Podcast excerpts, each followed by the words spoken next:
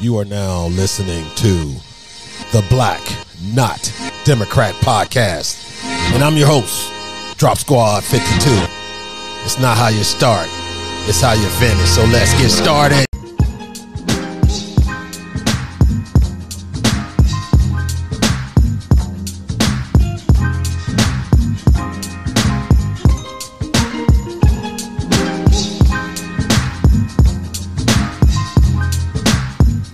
Afternoon, everyone. This is your host, Drop Squad 52, and you are listening to the Black Not Democrat podcast. And we are soon going to be joining live the impeachment of the 45th President of the United States, Donald John Trump. His current record is two impeachments, one acquittal. And after the defense that was put on this morning by his team, it looks like Donald Trump, the first gangster president, will be two, and Donald Trump, the impeachment goat. Now let's join the afternoon session of the defense of the first gangster president. Several of my colleagues at the House managers got up and spoke about the proceeding in the House being like a grand jury proceeding. Well, I've been in grand jury proceedings. I have run grand juries. In grand jury proceedings, you call witnesses, you hear evidence, you make transcripts, you take affidavits, you develop physical evidence, you hear reports from police officers, you hear forensic analysis from scientists.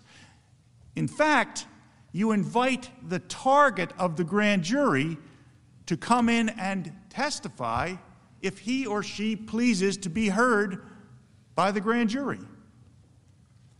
Which one of those things happened in the House prior to the impeachment article? I don't believe any of them happened. So the suggestion that what happened in the House was anything at all like a grand jury investigating a case and preferring it for prosecution is complete nonsense. And if the House managers are trying to fool you about that, you must ask yourself, what else are they trying to fool you about?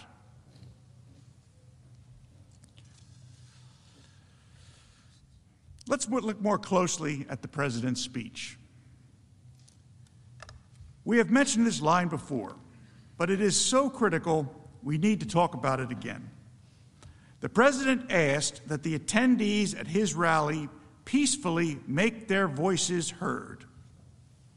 I know that everyone here will soon be marching over to the Capitol building to peacefully and patriotically make your voices heard.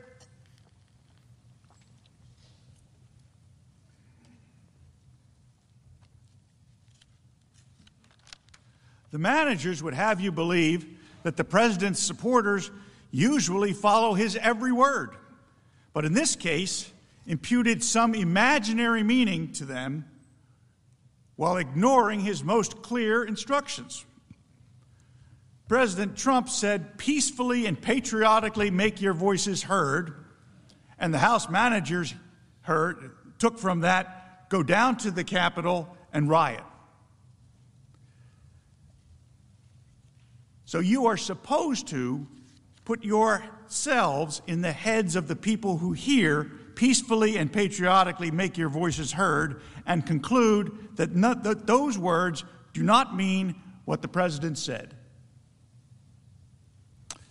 More than that, the president criticized the destruction wrought by left wing anarchists and rioters. He told his supporters that they build they don't destroy. If this happened to the Democrats, there'd be hell all over the country going on. There'd be hell all over the country.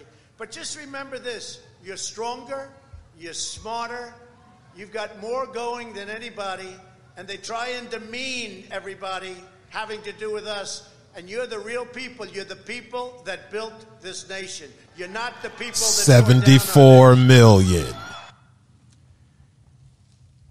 Is it possible, listening to those words in, in the proper cadence without it, them being edited or the sound changed so that they're indistinguishable or sounds as though the crowd is right there, but listening to it as you have here, unedited by us, is it possible that President Trump's disdain for political violence could be any clearer to the persons listening as he was speaking? Is it possible that his words could have been misunderstood? I suggest to you that is impossible. Now, folks, Now, the House manager let me jump in. You're listening to the Black Not Democrat podcast, and I'm your host, Drop Squad 52. And as you listen to this testimony being broadcast live across multiple streaming platforms, but not on network television. Cable, yes, but not network television. You are listening to it from a live stream on YouTube. Now, remember, folks, there was an article w- written a couple of weeks ago, and it was entitled The Secret History of the Shadow Campaign That Saved the 2020 Election. And that campaign was formed by tech companies, media companies, political action committees, nonprofit organizations, unions, corporate CEOs, all to make sure that Donald Trump did not steal the 2020 election. operate in this country. So, this live broadcast that you're listening to today on the Black Not Democrat podcast may be the only place you'll be able to find the unedited version of today's defense of Donald Trump. Because the lamestream media, their willing accomplice, which is pointed out in this article that appeared in Time magazine, the current issue, the members of Congress shows that the media and whoever else that supports the desperate Democrats will stand by and suppress speech. Now we rejoin the testimony. the hell out of the ones that don't fight. You primary them. We're gonna we're gonna let you know who they are. I can already tell you, frankly. It is pretty stark contrast when you watch that video, isn't it? When you see the House manager tell you, and I don't know if we're under oath here, but when I walked into this room, I sure as heck felt I was under oath and that I was speaking not only to senators of the United States, but before the entire world and with God watching. And a House manager got up here and told you that the President of the United States on January the 6th, 2021, told the crowd that they had to go and fight. And the implication that they wanted you to draw was that he was sending them down to Capitol Hill to go and breach the building and trash the very sacred halls of Congress. But we now know that is not at all anything near what the president said. Desperate What the president said was if you can't get your members of Congress to do as you would like them to do, you primary them. That's the American way. The first way that the House managers presented and wanted you to conclude that's the criminal way. But what the president said was the American way. Desperate Democrats. Again, House managers manipulated President Trump's words. I can't stand here and pretend to tell you that I know every time from all those videos that the House managers manipulated what the president said, put up evidence that was not with the foundation of correctness and admissibility we expect. I can't tell you that I picked up every one. I don't think Mr. Vanderveen or Mr. Schoen or any of the others that worked with us can tell you that. But what I can tell you is that there were an awful lot of times, and I know at least some of you were judges in previous lives, and that and if one of the lawyers was able to create the impression that one side intentionally presented false or misleading evidence, that judge would give an instruction called falsus in uno, falsus in omnibus. False in one thing, false in everything. In other words, if they're trying to fool you about one thing, not only might they be trying to fool you in something else, but under that maxim of the law, you may conclude they're trying to fool you in everything else.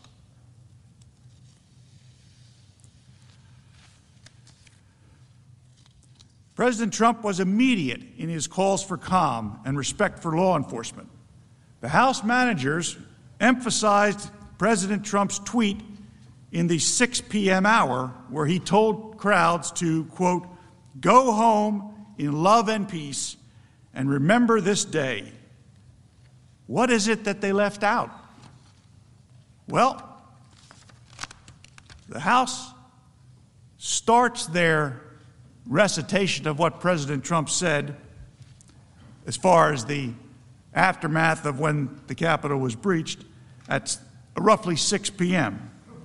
What they don't tell you and didn't tell you, and which you probably don't know because I think I'm the first one to say it in this forum, is at 238 President Trump urged protesters at the US Capitol to quote, "stay peaceful, please support our Capitol Police and law enforcement. They are truly on the side of our country. Stay peaceful." And before we run the graphic, I just want to point out to you President Trump's speech ended at 1:11 p.m. So at 2:38 p.m., by the time word reaches the president that there's a problem down here, he's out urging people to support the police, stay peaceful, support our Capitol Police and law enforcement. They are on the side of the country. Stay peaceful.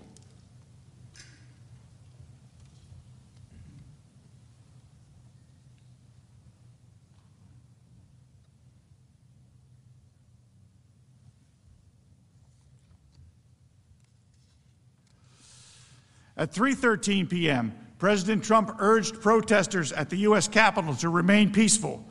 No violence. Remember, we are the party of law and order. Respect the law and our great men and women in blue. 3:13 p.m. President Trump's words couldn't have incited the riot at the Capitol.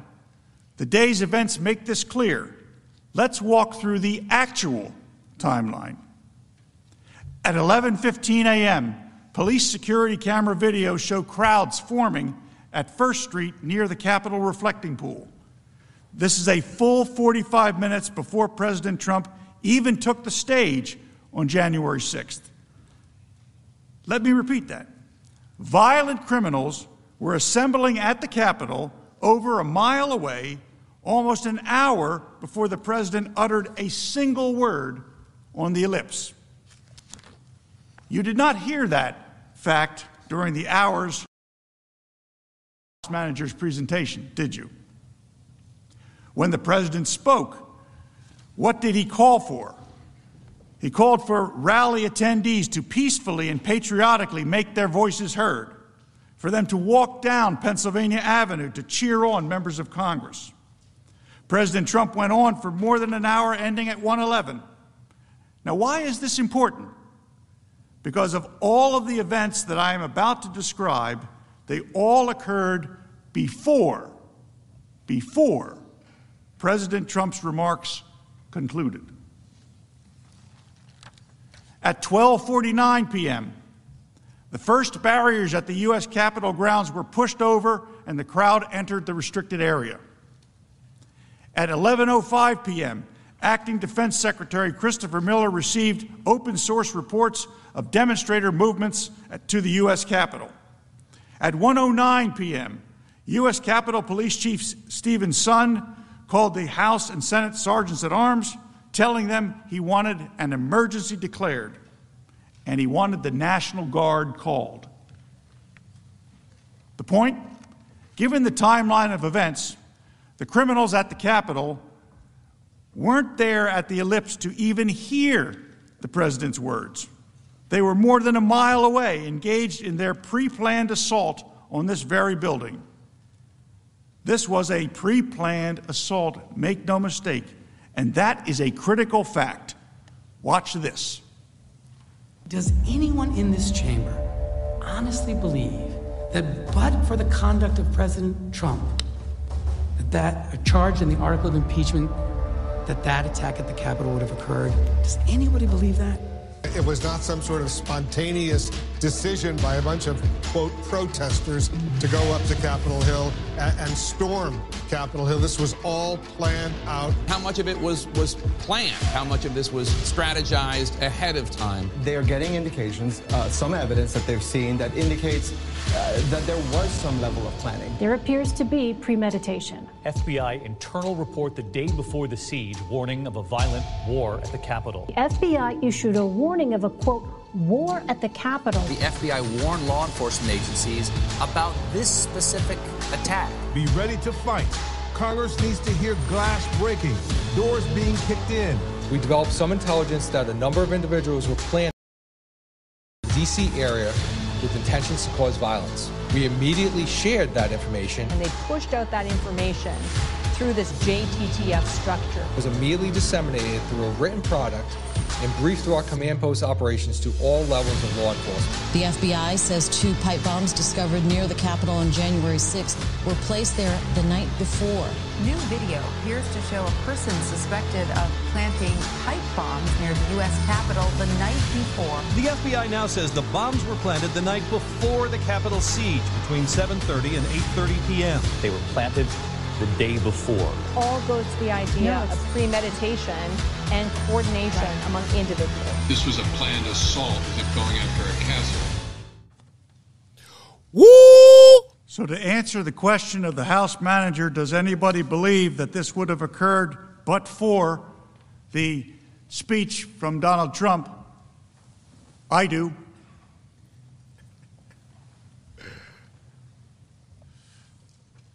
All of these facts make clear the January 6th speech did not cause the riots. The president did not cause the riots. He neither explicitly or implicitly encouraged the use of violence or lawless action, but in fact called for peaceful exercise of every American's First Amendment rights to peacefully assemble and petition their government for redress of grievances. In other words, the Brandenburg Standard is not made out. The House managers admitted many facts are unknown. Even Speaker Pelosi admitted not knowing the real cause of the violence when she called for a 9 11 style commission to examine the facts and causes that led to the violence.